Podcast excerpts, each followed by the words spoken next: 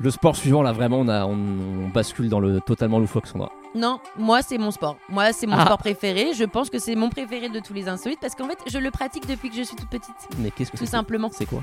On va vous parler de la bataille d'oreiller, ou dit bataille de polochon quand on fait des, des sleepovers un petit peu, ou on va dire plus sportivement parlant, le pillow fighting. Bonjour à tous, nous sommes Sandra et Jérôme et on vous présente le podcast Le sport à la loupe qui souhaite vous faire découvrir le sport autrement. Si vous aimez cette émission, n'oubliez pas de vous abonner sur votre application de podcast préférée, de nous mettre une note 5 étoiles et de nous laisser un commentaire sur nos différents réseaux sociaux, sport à la loupe. C'est le meilleur moyen de nous soutenir si vous appréciez notre travail. Un grand merci à tous et bonne écoute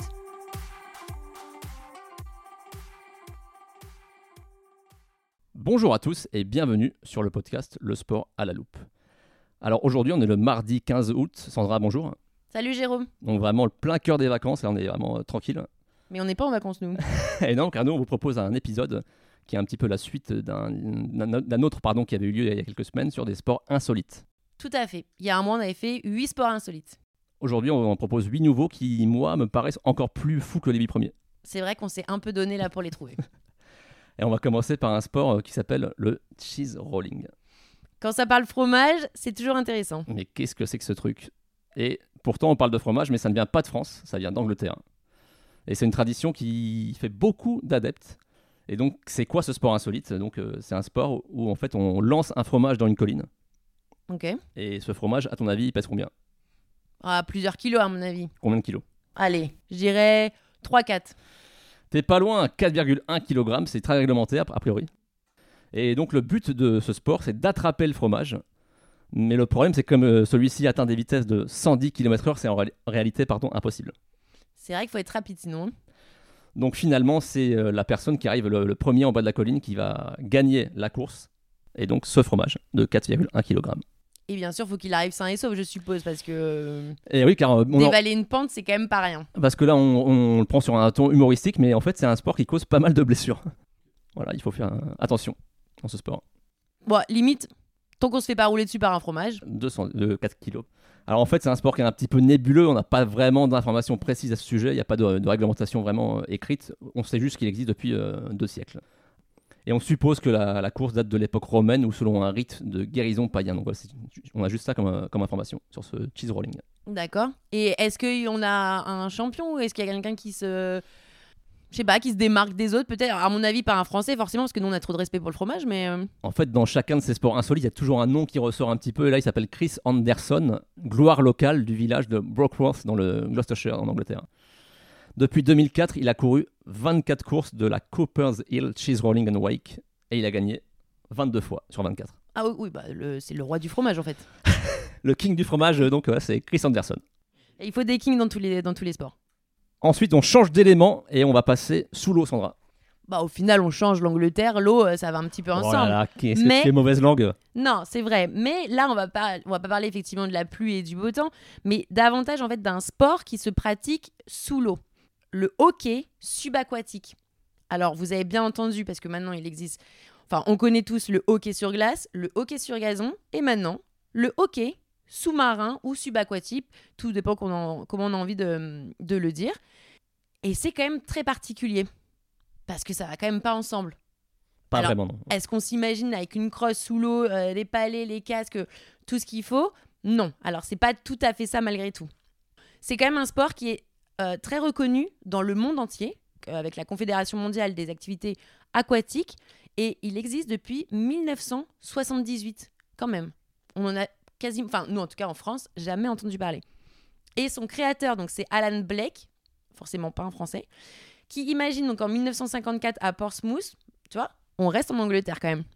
C'est clair qu'en fait, c'est quand même souvent anglais ces sports un peu loufoques. hein. Ah, ils sont un peu bizarres les Anglais malgré tout, hein, quand même. On va pas, on va pas se leurrer sur, euh, sur le fait. Et en fait, euh, Alan Blake, il regrettait le froid et la diminution de l'activité de la natation en hiver. Et donc, il a décidé de créer en fait un sport d'équipe mêlant à l'époque bouteille de plongée et crosse de hockey. Donc euh, très bon bah clairement on va au fond de l'eau, il n'y a pas de y a pas de souci, très lourd comme équipement, mais effectivement c'était pas pratique en fait. Et les équipements ils ont évolué avec le temps et notamment aussi en, en- cadrant un petit peu donc du coup ce sport euh, particulier. Donc maintenant ils sont avec les tubas euh, protège bouche, masque, enfin bonnet de protection, également les. Enfin, bonnet de protection, non. Protéger ses cheveux, oui, pourquoi pas. Pardon, les protections des oreilles, etc. Parce que malgré tout, en plus, il faut une piscine qui a une capacité d'au moins 300 mètres carrés. Donc, c'est quand même énorme. Et donc, c'est un, c'est donc un, sport qui donc, a évolué depuis son, son origine à aujourd'hui. Et il s'agit donc du coup d'une version du hockey sous l'eau. Donc avec un palais qui fait à peu près 1 kg, 1 kg 5, parce que bien évidemment, il faut quand même qu'il reste, euh, faut pas qu'il flotte, faut qu'il reste euh, au fond de l'eau. Et le but, bah, comme le hockey, c'est de mettre le palais dans le, dans le but euh, des adversaires. Donc c'est 6 personnes, donc 6 participants par équipe, donc 12 sous l'eau. Alors là, on va pas considérer ça comme un terrain. hein. On, va, on est un petit peu quand même euh, dans, une piscine, dans une piscine. Et, euh, et en fait, il existe, donc il y a deux périodes d'environ 10 minutes euh, pour, euh, bah, justement, pour mettre ces, ces palets dans les, dans les buts adverses. Et il existe des championnats mondiaux de hockey subaquatique. Est-ce que la France est au top? La France n'y figure pas. pas du tout même. C'est principalement le Royaume-Uni, le Pays-Bas et euh, les États-Unis qui sont euh, dans le top mondial. Et quand on parle justement de sport subaquatique, je fais un petit bonus sur un autre parce que du coup on est un petit peu sur le même principe parce que au-delà de jouer le hockey euh, sous l'eau, il existe également le rugby sous l'eau. Donc pareil. Rugby sous l'eau, ça ressemble à quoi ça Alors, et ben alors, euh, j'ai essayé de me l'imaginer dans la tête. Euh, c'est très particulier. Déjà, c'est un sport qui est apparu en 1961 grâce à Ludwig von Bersuda, Pas un anglais apparemment. pas, pas du tout, euh, qui lui est membre à l'époque donc du club de plongée de Cologne. Et il cherchait un moyen de rendre l'entraînement plus amusant. Et il s'est dit, bah pourquoi pas du coup faire un jeu de ballon sous l'eau. Sauf que le problème, c'est que si on met un ballon de rugby dans l'eau, il flotte parce que bien évidemment, il est, il est, euh, enfin, il, remonte. Et donc il s'est dit, bah à la place de l'air, je vais aller mettre de l'eau salée pour que du coup le ballon puisse euh, puisse euh, bah, descendre. Et après, l'objectif, c'est de mettre, de marquer donc dans le panier adverse avec cette balle justement d'eau salée pour euh, pouvoir gagner. Donc, je sais pas si nos auditeurs imaginent tous ces sports aquatiques, mais il faut quand même du souffle. C'est-à-dire qu'à mon avis, il y a un... Mais en plus, ça va pas être les seuls au niveau de l'apnée, parce que je crois qu'on vous a fait quelque chose qui est... En fait, c'est inhumain de, de, pouvoir faire ça. Mais voilà, en tout cas, c'est deux sports qui sont euh, subaquatiques aujourd'hui. Euh, le hockey et le rugby, et je, je pense qu'il en existe même d'autres, mais, mais voilà, c'était une petite parenthèse sur ça. Et après, alors je pourrais même pas vous dire le nom de- du prochain sport, c'est pour ça que je laisse à Jérôme. Euh, il est très particulier et encore une fois, bon, en fait, ce qui peut nous rassurer, c'est que ça vient pas de France. Non, c'est un sport qui est hollandais. Et je vais tenter de le prononcer quand même. Allez, je vais essayer. Vierglepen? Ouais, allez. Ouais, ça me paraît pas mal. Qui signifie long saut, donc en, en flamand, je crois. Je pense qu'on dit c'est. En néerlandais. Je pense que c'est flamand. Ok.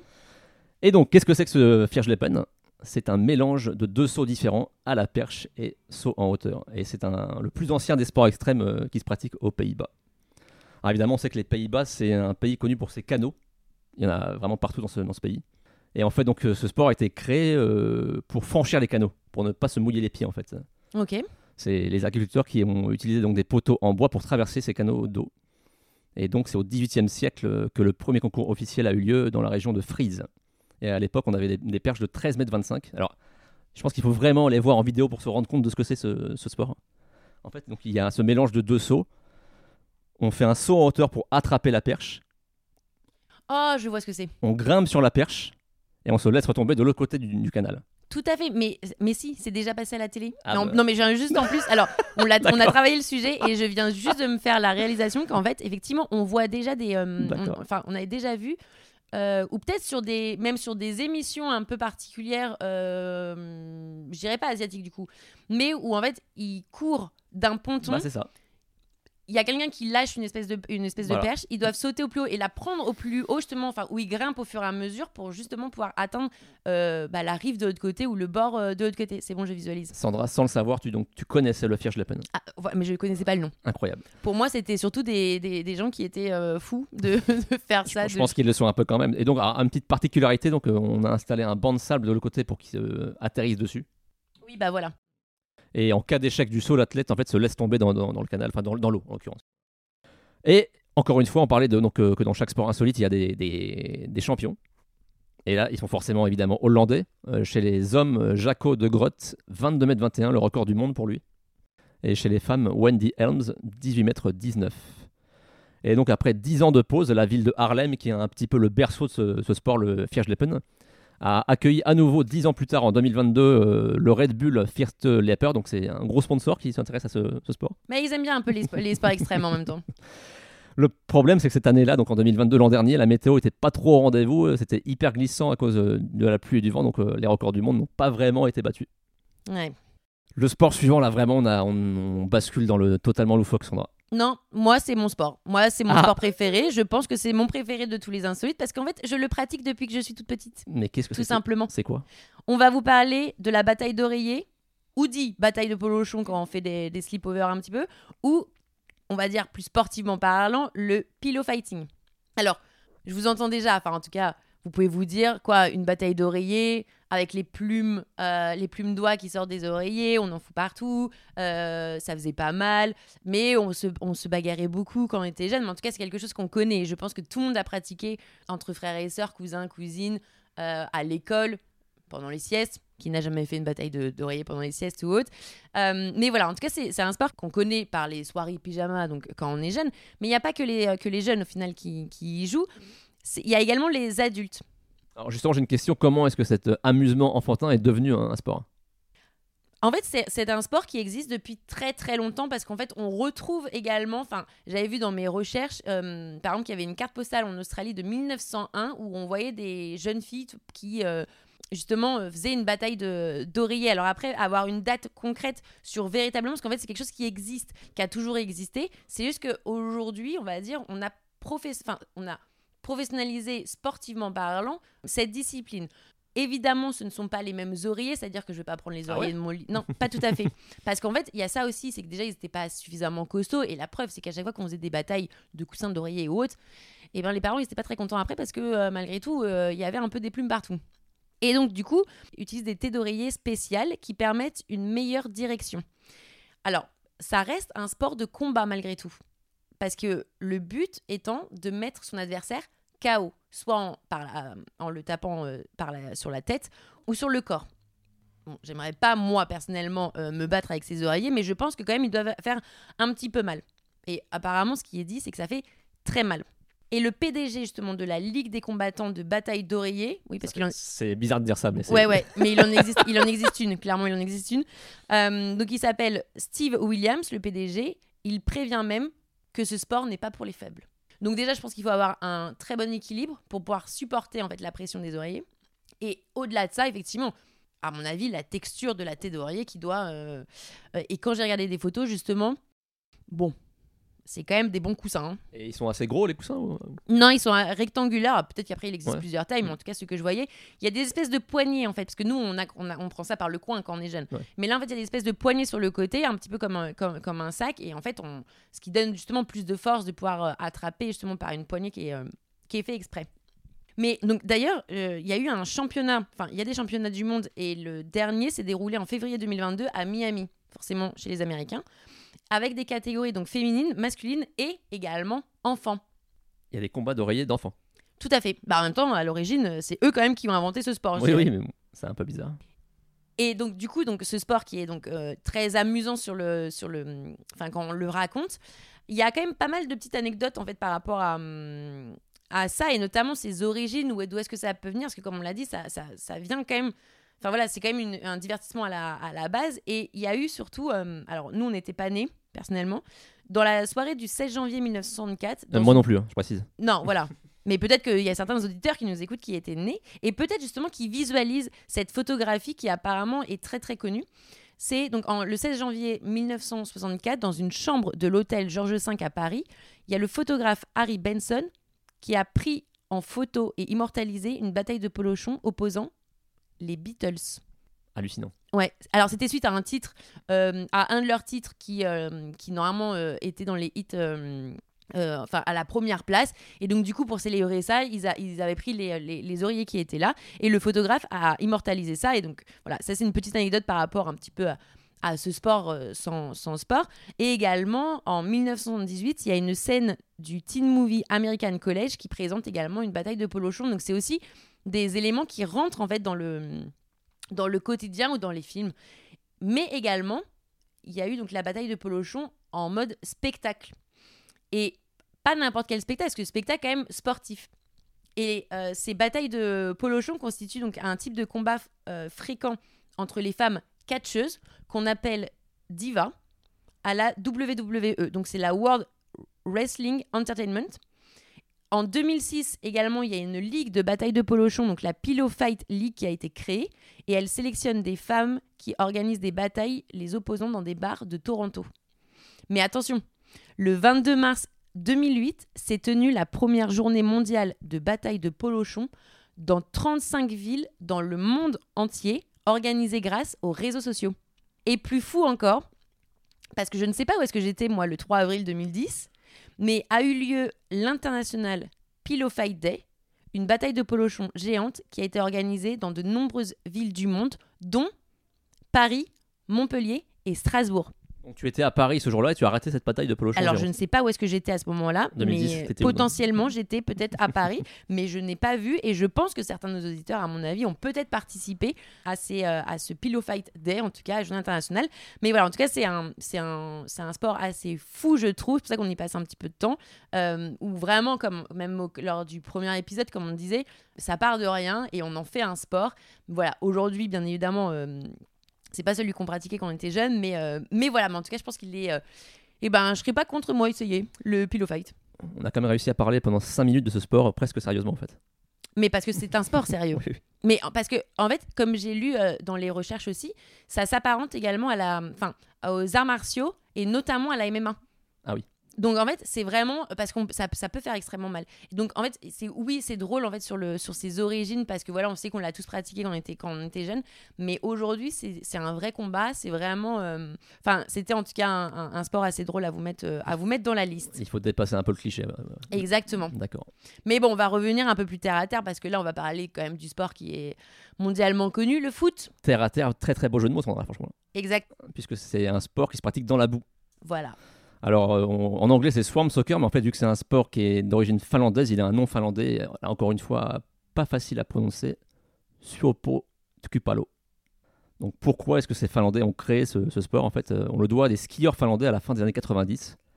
Et en fait, vu qu'ils voulaient continuer à s'entraîner durant l'été, ils utilisaient une piste en boue pour glisser en fait facilement dessus, pour s'entraîner un peu à la glisse. Et pendant les pauses entre, entre l'entraînement, ils faisaient également du football dans la même surface. Donc ils, sont, ils en sont arrivés à, donc, à pratiquer le football dans la boue. Donc en fait, ils faisaient du ventre glisse et du foot. Voilà. Et alors, qu'est-ce que c'est précisément ce, ce foot dans la boue? Alors, c'est un sport qui est mixte et on peut également faire tomber l'adversaire. Donc, finalement, on est Donc, le sport est mixte ou les équipes sont mixtes? Les, pardon, les équipes sont mixtes, oui, effectivement. Ah, ok. Donc, équipe de 7 joueurs et un match avec demi-temps de 12 minutes. Là où ça devient un peu fou, c'est que la boue a une épaisseur de 30 à 50 cm, Ah ouais, on s'enfonce un petit peu dedans quand même. notamment près des buts. En fait, plus on se rapproche des buts, plus la boue est profonde. Ok. Donc, concrètement, en fait, à l'approche des buts, on peut même plus bouger. hein. Ah bah, un peu comme euh, du sable mouvant. On n'en Ouais. sort pas, quoi. Et la seule solution dans ce cas-là, c'est donc de nager dans la boue en tenant le ballon soit entre ses cuisses ou ses chevilles en fait. Ok. pour marquer un but. Sport assez physique, hein, quand même. Ah oui, là je peux encore une fois, je vous, je vous invite à aller voir les images. C'est c'est pas de tout repos, c'est clair. Mais bon, il y a quand même un petit peu d'humanité dans ce sport qui peut paraître barbare, puisque en fait, quand on inflige un coup douloureux à un adversaire, on a l'obligation de, de l'embrasser sur la zone douloureuse. Ok. un peu spécial, effectivement. Et la personne qui est donc coupable de la faute doit jouer avec un sac sur la tête pendant une minute. Euh, un sac sur la tête, comment, comment ça? En la, la personne qui a commis la faute, donc qui- qui a causé une blessure à l'adversaire, joue. Non mais oui, mais on met un sac, un sac sur la tête, euh, un sac comme ça. Oui, oui, oui. Un sac en plastique. Oui, oui. L'horreur. Bah ouais, c'est comme ça. C'est euh, c'est les règles donc de ce sport, euh, le Svot Kupalo. Et une tradition également euh, très finlandaise, à la fin du match, tous les joueurs se, jettent dans un bain d'eau glacée. Ah bah, J'imagine qu'ils ont bien envie de se décrasser après. Donc là encore une fois, on a l'aspect euh, compétition avec des coupes du monde depuis l'an 2000. Et d'ailleurs, la dernière a eu lieu il n'y a pas très très longtemps, il y a environ un mois, les 14 et 15 juillet. Et on est revenu un petit peu donc là au berceau du sport en Finlande. Et c'est une équipe allemande du nom de Young Club Lindenau qui s'est imposée. Voilà. C'était donc le foot dans la boue, encore une fois un sport euh, assez fou. Mais les Français, ils, parti- ils ont participé ou euh, Je ne crois pas, non, on n'est pas euh, apparemment des, des grands adeptes de ce foot dans la boue. Non, nous on garde le foot. C'est plutôt les, apparemment les pays britanniques qui concurrencent la Finlande et les. Britanniques toujours là. Voilà. Alors là, après, on a un sport qui, moi, m'interpelle, le kabaddi. Tout à fait. Le kabaddi, très particulier encore, parce que moi j'ai été assez surprise quand je l'ai découvert, parce qu'en fait c'est un sport pour le coup très insolite, surtout pour nous les Occidentaux, mais qui est un phénomène immense en Asie du Sud et du Sud-Est, particulièrement en Inde, où la nation dépasse toutes les autres en termes de score. Donc ils ont, c'est totalement, il y a un bastion en tout cas euh, sur euh, cette discipline. Donc voilà, c'est pas vraiment en tout cas euh, nous en Europe. C'est un sport qui date de plusieurs siècles et il serait d'origine tamoule. C'est une ethnie vivant principalement donc au Sri Lanka et dans le sud de l'Inde. Et il y a une fédération indienne qui existe depuis 1950 quand même. Et il existe même une fédération internationale qui régule le sport dans le monde. Donc comme quoi c'est un sport que nous on connaît clairement pas, mais en tout cas que euh, dans une partie du monde euh, qui est quand même très reconnu. Et c'est quoi le sens de ce mot donc kabaddi? Alors ça signifie donc en hindi retenir son souffle. Alors là vous devez vous demander déjà kabaddi on retient son souffle, on ne sait pas encore quel sport ça mélange. Alors ça va mélanger de rugby et euh, de lutte du corps à corps. J'arrive pas trop à visualiser ce mélange de, rugby, de lutte au corps à corps et d'apnée, mais j'espère que tu vas me m'éclairer un petit peu. Vous imaginez ces, sports. Le rugby, on a besoin quand même de pas mal respirer. Le lutte corps à corps, beaucoup. Mais tout se fait en apnée. On compare aussi ce jeu à une sorte de balle au prisonnier où, euh, où la balle serait un joueur en fait. Alors, je vous explique les règles parce que je vois que là, ça commence à peut-être devenir un peu compliqué. en fait, c'est euh, deux équipes de sept joueurs qui s'affrontent sur un terrain. À chaque tour, il y a un raider. Donc, du coup, entre guillemets, le joueur qui va être la balle. À chaque tour, un raider de chaque camp doit toucher le plus de membres possible tout en revenant derrière la ligne de son équipe. Donc vous imaginez la balle au prisonnier avec le système de, avec le système de ligne, etc. Le raider doit retenir sa respiration pendant le tour. Il doit chantonner Kabaddi, ce qui permet de prouver qu'il ne respire pas normalement. S'il arrive à toucher des membres donc de l'équipe adverse et à revenir sain et sauf, alors j'espère que quand il dit sain c'est vivant, le raider élimine les joueurs des autres équipes qui ont été donc euh, du coup touchées. Et problème, il est tout seul face à sept autres membres. Ah ouais. Exactement. Et s'il l'immobilise au sol, donc si les adversaires l'immobilisent au sol, c'est fini pour lui et il est hors jeu. Donc c'est vraiment un sport qui est très particulier, qui est à mon avis très risqué aussi du fait quand même qu'on soit en apnée. Il y a beaucoup d'apnée là quand même dans nos, euh, dans nos sports, donc j'espère que vous avez beaucoup de souffle en face de vous. C'est un épisode en, euh, sous l'eau en fait. Ouais, ben, exactement. C'est-à-dire que là, apprenez à, retenir votre respiration en tout cas. Mais voilà, c'est un sport qui est euh, en tout cas très connu dans une partie du monde, mais qui n'est euh, pas du tout chez nous. Donc on s'est dit que c'était intéressant de vous le faire, euh, de vous le faire découvrir. Et après, alors là, ce, septième sport, mais heureusement, j'ai envie de dire que c'est Jérôme qui va vous le présenter parce que je pense que c'est toujours sympa quand c'est un homme qui présente ce sport. Alors en fait, j'avais abordé brièvement dans le premier podcast le repassage de l'extrême. Extreme Ironing en anglais. Donc il y a des gens qui ont pensé à mélanger une pratique sportive avec le, repassage. D'ailleurs, j'aimerais savoir si c'est un homme ou une femme qui l'a, qui l'a inventé. Eh bien, c'est un homme. Comme quoi, les clichés euh, disparaissent.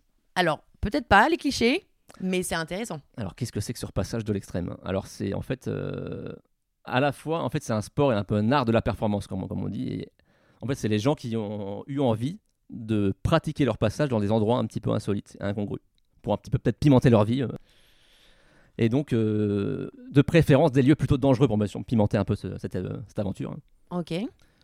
Et donc il se pratique seul ou en groupe. Quelques exemples de lieux où on l'a déjà vu pratiquer en haut d'une montagne après l'avoir escaladé. Donc imaginez, on a des, vidéos avec des, gens avec une, planche dans le dos à repasser qui, qui escaladent une montagne. Et le faire à repasser en plus. Oui, et qui une fois arrivé au sommet, donc repasse des, vêtements. D'accord. Également dans la forêt, en canoë, en ski ou sur un snowboard, c'est vraiment euh, un peu n'importe quoi, entre guillemets, avec tout mon respect pour ces, les pratiquants de, sport. également donc, euh, sur une statue, dans une rue, sous l'eau, encore une fois sous l'eau. Comme quoi Décidément. Et même sous la glace d'un lac gelé. En même temps, moi j'aimerais bien savoir comment ils font pour repasser un produit mouillé, entre guillemets, sous l'eau, avec un produit électrique. Je pense qu'il y a à mon avis, des petites euh, astuces. Mais je pense que peut-être que c'est revenu comme à, comme à l'époque et que les fers sont peut-être pas déjà euh, euh, électriques, mais les, les, fers en, en, fonte. Alors, tu me demandais avant si c'était une femme ou un homme qui l'avait inventé ce sport. Eh bien, donc, c'est un homme, Phil Shaw, à mon avis, qui doit être anglais. En 97, donc, du moins, c'est une légende car on n'a pas vraiment de, de source extrêmement fiable à ce sujet. Donc, il habite à Leicester et en fait, il était employé dans une, une usine de vêtements en laine. Et donc, après une journée de, travail, il s'est retrouvé dans sa, dans sa pile de repassage à la maison. Et il a voulu un peu donc euh, mettre du piment dans cette tâche rébarbative.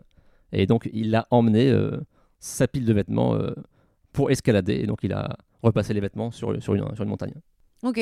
Comme quoi, on peut prendre n'importe quelle tâche, on va dire, de la vie quotidienne un petit peu ennuyeuse et la, la- Et on peut en faire des compétitions, tout à fait. La vaisselle ou autre, par exemple. Alors, ce serait peut-être un petit peu, un peu plus compliqué, mais après, c'est vrai que bah, ça peut permettre effectivement de rendre la tâche un peu plus agréable, en tout cas de la faire dans des endroits un peu plus euh, atypiques, je dirais. Alors, pour le dernier sport, on va passer sur un, oui, un sport quand même plus sérieux que le repassage extrême. Mais que pourtant, qui vient quand même pareil, hein, d'un d'un monsieur qui, euh, par une histoire qui lui est arrivée, a décidé de, de- de créer ça. Et l'histoire est un petit peu particulière aussi. Mais on va parler effectivement du cycle ball. Donc, du coup, euh, vélo-ballon, on peut dire. Et euh, c'est un sport d'équipe qui se pratique depuis 1926. Mais quand même, c'est des sports qui datent. hein. Quand on regarde bien, c'est pas des sports qui sont euh, des années 2000, qui sont, euh, qui sont tout neufs C'est clair. ou tout nouveau. Et pourtant, on n'en a jamais entendu parler. Et le cycle ball consiste à faire du football sur un vélo, comme son nom l'indique. Et pourtant, dans le football, donc il y a quand même le mot pied, mais à regarder, c'est très impressionnant. Honnêtement, j'ai été voir, ils sont vraiment super forts. Ouais, c'est très, euh, très particulier et, euh, et pareil, bah, il faut une agilité, hein, il, faut, euh, il faut tout ça. Mais justement, ce sport, il est pratiqué depuis 1926, mais il a été créé en 1893 par un germano-américain Nicholas Edward Kaufman et les premiers championnats du monde se tiennent en 1929. Et il a eu l'idée de ce sport. Pourquoi? Parce qu'en fait, il avait manqué d'écraser un chien et il l'avait simplement décalé avec la roue de son vélo. C'est clair que l'histoire est vraiment sympa. Et il s'est dit, bon, on va peut-être pas utiliser des petits chiots quand même euh, pour, euh, pour faire un sport. Mais pourquoi pas, effectivement, en tout cas, le fait de pousser un petit être vivant quand même, mais en tout cas, euh, avec donc, sa roue, il s'est dit, bah, pourquoi pas y mettre un ballon et donc remplacer le chien d'origine de l'idée avec une balle. Parce que sinon, je pense que ce sport, il serait quand même désastreux à regarder. Dans tous les cas, il pourrait même pas être légiféré. Mais euh, il existe quand même une fédération, donc la fédération internationale, entre guillemets, comme on pourrait le dire, c'est l'Union cycliste internationale, donc c'est l'UCI. Et malgré tout, il y a 10 clubs de cycleball en France pour 100 licenciés. Donc il y a des gens qui sont avant-gardistes euh, en France et qui pratiquent déjà, en tout cas, euh, ce sport, mais qui est assez drôle. Et d'ailleurs, ce sport, il est également appelé radball. Mais voilà, moi je trouve ça plus Je pense sympa, que cycleball. là, je pense. Bah oui, bah, il est germano-américain. Et donc, c'est là qu'on voit encore une fois que n'importe quel événement de la vie quotidienne peut amener des gens à créer des, des nouveaux sports. Mais tout à fait. Alors, je, donc encore une fois, hein, si là, je ne sais pas quel sport dans les 8 vous, vous préféreriez essayer ou expérimenter. Toi, Jérôme, lequel, lequel, lequel te donne le plus envie dans les, euh, dans les 8 Bah, moi, étant un footeux à la base, euh, et en plus, j'aime bien le vélo aussi, donc c'est clairement le cycleball. Je vais être un petit peu, voilà, un petit peu sage sur le coup. Je vais pas tenter des sports trop extrêmes. Voilà, alors peut-être qu'un jour on ira euh, essayer euh, ce, ce- ce sport, euh, ce sport pour vous. Moi, clairement, vous l'avez compris, ce serait le pillow fight. Très sincèrement, j'étais oui. plutôt douée quand j'étais jeune. Je pense que je le serai toujours aujourd'hui. Peut-être pas sûr quand même. Voilà, donc j'espère qu'en fait, c'est euh, donc c'est tous ces sports vous ont peut-être donné l'inspiration, en tout cas euh, pour la rentrée sportive qui arrive dans une quinzaine de, enfin oui, 15 jours à peu près. J'espère que vous avez été euh, content en tout cas de de découvrir tous ces sports euh, formidables qui, qui en tout cas euh, sont des mix de plusieurs. N'hésitez pas en tout cas à nous mettre en commentaire, bah, toujours si vous, vous, vous-même vous pratiquez un sport insolite, atypique. Bon, là on sait même plus comment les appeler en fait euh, ces sports. Ou dites-nous sur lequel vous voulez venir nous affronter. Peut-être qu'on pourrait faire quelque Oui, y a un chose. défi là, attention. Ouais. Merci à tous en tout cas de, de nous avoir écoutés et on vous retrouve la semaine prochaine pour un nouvel épisode. À très vite. Salut Salut.